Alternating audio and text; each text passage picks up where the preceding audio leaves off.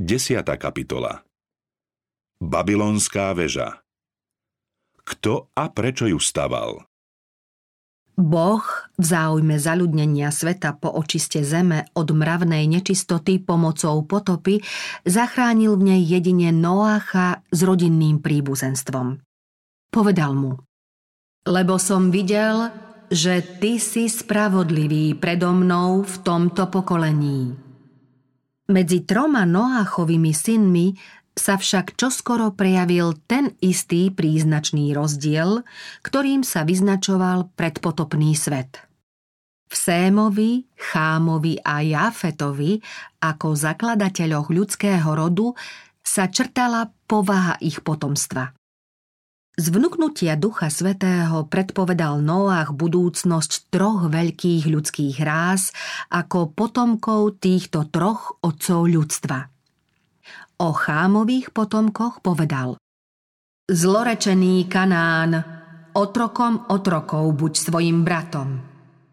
Chámovo neprirodzené správanie svedčilo o tom, že z duše sa mu už dávno predtým vytratila synovská úcta a odkryla sa bezbožnosť a podlosť jeho povahy.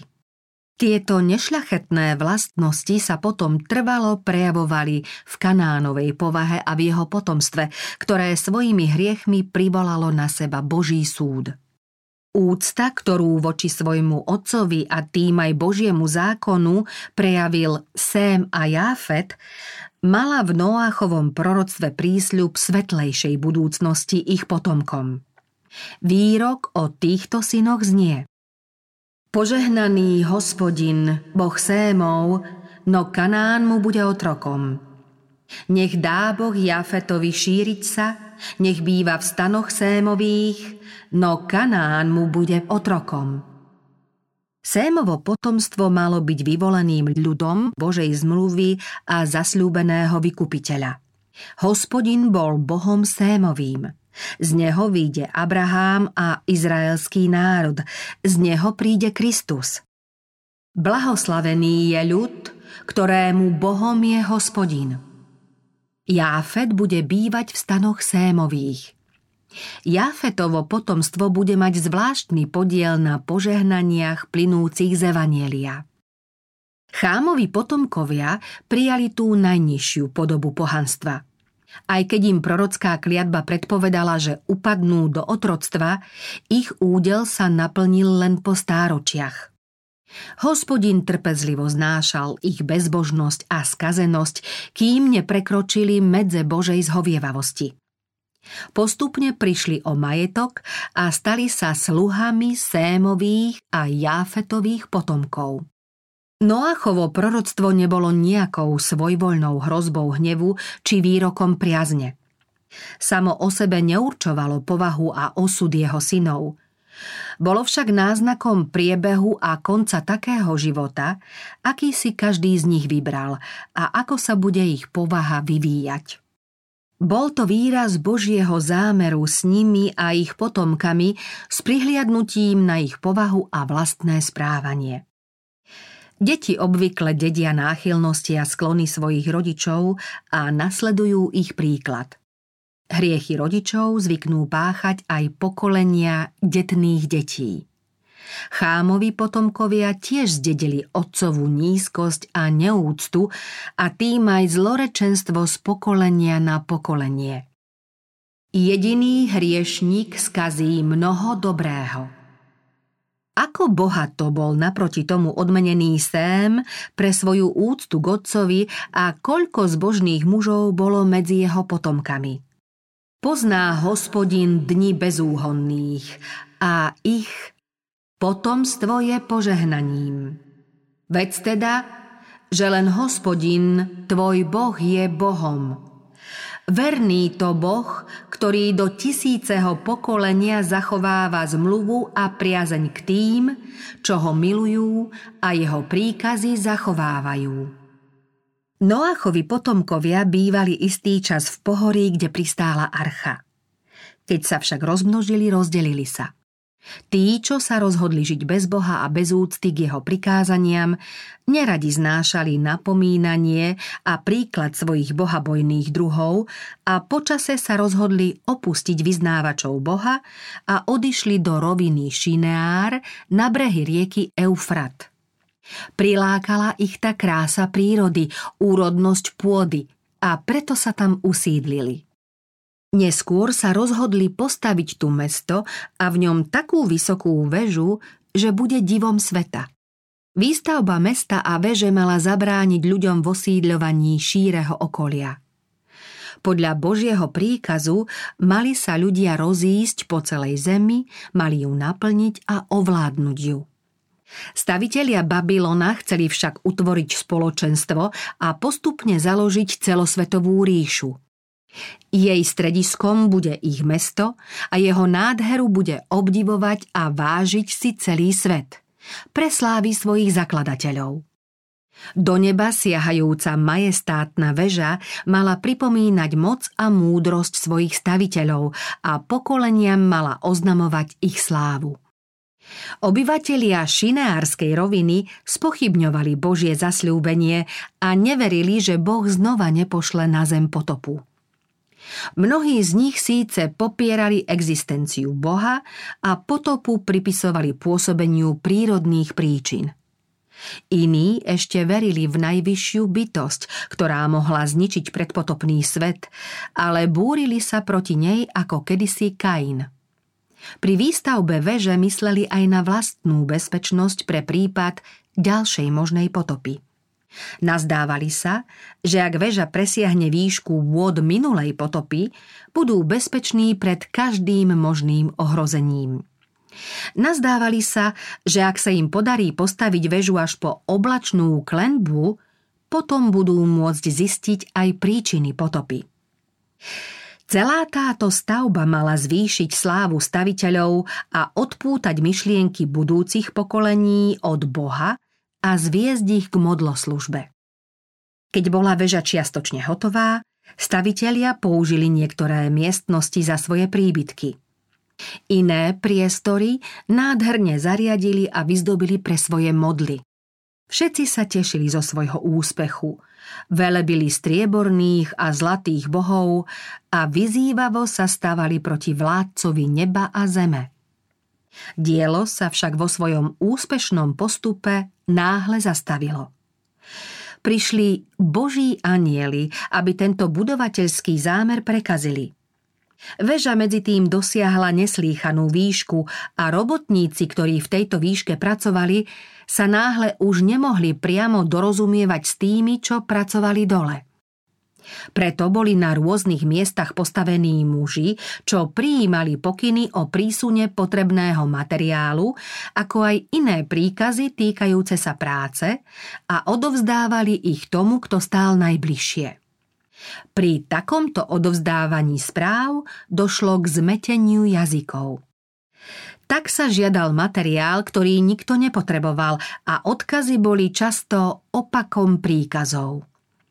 Nastal zmetok a zdesenie. Všetká práca sa zastavila. Súladná spolupráca nebola ďalej možná.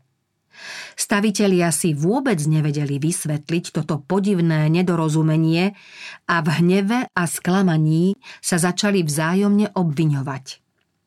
Spoločná práca sa skončila šarvátkami a krvi prelievaním. Na dôkaz Božieho hnevu blesky z neba zrútili hornú časť veže. Ľudia smeli poznať, že existuje Boh, ktorý vládne. Zmetenie jazykov Ľudia dovtedy hovorili jedným jazykom. Odteraz sa združovali tí, čo sa navzájom vedeli dorozumieť a jednotlivé skupiny sa potom rozišli rôznym smerom. Tak ich hospodin rozptýlil po celej zemi. Toto rozptýlenie pomohlo postupne zaľudniť zem a Boží úmysel sa splnil práve tým, čím chceli ľudia jeho splneniu zabrániť. Aké škody to však prinieslo ľuďom, ktorí sa protivili Bohu?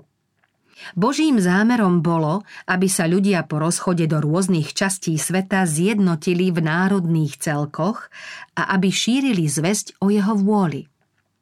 Čisté svetlo pravdy malo svietiť ďalším pokoleniam. Noach, verný hlásateľ spravodlivosti, žil po potope sveta ešte 350 rokov a Sém 500 rokov. Ich potomkovia mali teda možnosť poznať nielen Božie požiadavky, ale aj dejiny svojich predkov. O týchto nepríjemných pravdách však neradi počúvali. O Bohu nechceli uvažovať a zmetením jazykov bol veľkou mierou prerušený styk s tými, čo by im potrebné poznanie mohli sprostredkovať. Stavitelia Babylona reptali proti Bohu – Namiesto toho, aby si vďačne pripomínali jeho milosrdenstvo voči Adamovi, ako aj zmluvu milosti s Noachom, obviňovali ho z tvrdosti, že ich prarodičov vyhnal z raja a svet zničil potopou. Kým však obviňovali Boha z prísnosti a zlovoľnosti, dostávali sa pod nadvládu toho najkrutejšieho tyrana – Satan ich zviedol k pohrdaniu obeťami, ktoré predstavovali Kristovu smrť. Ich myseľ, zatemnenú modlárstvom, zviedol k tomu, že sa obetnej bohoslužby pravému bohu zriekli a na oltároch svojich bohov obetovali vlastné deti.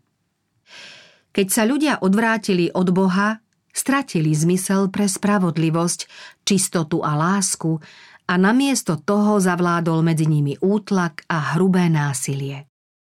Obyvatelia Babylona sa rozhodli zriadiť si vládu, ktorá nebude závisieť od Boha. Zostali síce medzi nimi ešte mnohí, čo sa Boha báli, ale pod vplyvom falošných dôkazov bezbožných ľudí podľahli klamu a zapájali sa do ich plánov. S ohľadom na nich Boh odložil svoj súd a bezbožným poskytol čas, aby prejavili svoju skutočnú povahu. Títo boží synovia uznali svoj omyl a snažili sa odvrátiť svojich spolublížnych od ich zámerov. Tí však už boli vo svojom rúhavom odpore voči Bohu zjednotení. Keby sa im v tom nebolo zabránilo, znamenalo by to morálnu záhubu sveta v jeho prvopočiatkoch. Spájal ich odboj. Základom ich ríše bola pícha a Boh v nej nemal mať nejaký vplyv ani úctu. V tomto spoločenstve by vládlo hrubé násilie, kde by nebolo spravodlivosti, mieru, šťastia ani istoty. V takej spoločnosti by ľudia nahradili sveté, spravodlivé a dobré ustanovenia za príkazy, ktoré by vyhovovali ich sebeckým a krutým srdciam. Bohabojní ľudia volali k Bohu o pomoc. Na to zostúpil hospodin, aby videl mesto i väžu, ktorú stavali ľudskí synovia. Vo svojej láske k svetu zmaril zámer staviteľov veže a zbúral pomník ich bezočivej vyzývavosti. Vo svojej milosti im zmiatol jazyk a prekazil ich odbojné zámery. Boh dlho znáša ľudskú zvrátenosť a dlho vyzýva ľudí, aby sa kajali. Všíma si však všetkých úklady proti moci svojho spravodlivého a svetého zákona. Z času na čas sa zodvihne jeho neviditeľná ruka s vládnym žezlom, aby zastavila rozmach bezbožnosti. V tom je nesporný dôkaz, že tvorca vesmíru, väčší v múdrosti, v láske a v pravde, je zvrchovaným vládcom neba a zeme a že nikto nemôže beztrestne odporovať jeho moci. Zámery staviteľov Babylona sa skončili hanbou a porážkou. Monument ich pýchy sa stal pomníkom ich bláznostva. Ľudia sa však aj naďalej správajú rovnako, spoliehajú sa len na seba a odmietajú Boží zákon – je to tá istá zásada, ktorú chcel Satan uplatniť v nebi a ktorú Kain prejavil svojou obeťou. Stavitelia babylonskej veže existujú aj dnes. Neveriaci ľudia stavajú svoje teórie na domnelých dôkazoch vedy a odmietajú zjavené Božie slovo. Odvažujú sa súdiť svetú Božiu vládu, pohrdajú Božím zákonom a vystatujú sa sebestačnosťou ľudského rozumu. Pretože rozsudok nad zlým skutkom sa nevykonáva hneď, preto rastie ľuďom odvaha páchať zlo. Aj mnohí kresťanskí kazatelia sa odvracajú od jasného učenia písma a svoje vyznanie opierajú o ľudské úvahy a príjemné nepravdy. Túto svoju väžu predstavujú ako cestu vedúcu do neba. Ľudia s obdivom počúvajú výrečné posolstvá o tom, že hriešnik nezomrie a že spásu si možno zabezpečiť aj bez toho, aby museli zachovávať Boží zákon. Keby formálni vyznávači kresťanstva prijali Božie meradlo pravdy, mohli by sa zjednotiť. Kým sa však ľudské vedomosti budú vyvyšovať nad sveté Božie slovo, dotiaľ bude rozdelenie a nejednota. Pretrvávajúce nezhody súperiacich cirkví a siekt sú výstižne označené slovom Babylon, ktoré sa v proroctve vzťahuje na odpadlé cirkvy posledných dní. Mnohí chcú mať už tu na zemi nebo v podobe bohatstva a moci. Posmeškujú a zlomyselne hovoria. Zvysoka vravia o útlaku. Nedbajú na ľudské práva a nevážia si Božiu autoritu. Pyšní ľudia môžu v krátkom čase získať veľkú moc a mať úspech v každom podnikaní, no nakoniec poznajú len sklamanie a zúfalstvo. Blíži sa čas Božieho súdu. Zvrchovaný vládca sa príde pozrieť, čo ľudia postavili. Zjaví sa jeho všemohúcnosť a pokorí výtvory ľudskej pýchy. Hospodin z nebie spozerá a vidí všetkých ľudských synov. Z miesta, kde tróni, hľadí na všetkých obyvateľov zeme – Hospodin ruší radu národov a marí úmysly ľudí. Hospodinová rada trvá na veky, myšlienky jeho srdca z rodu na rod.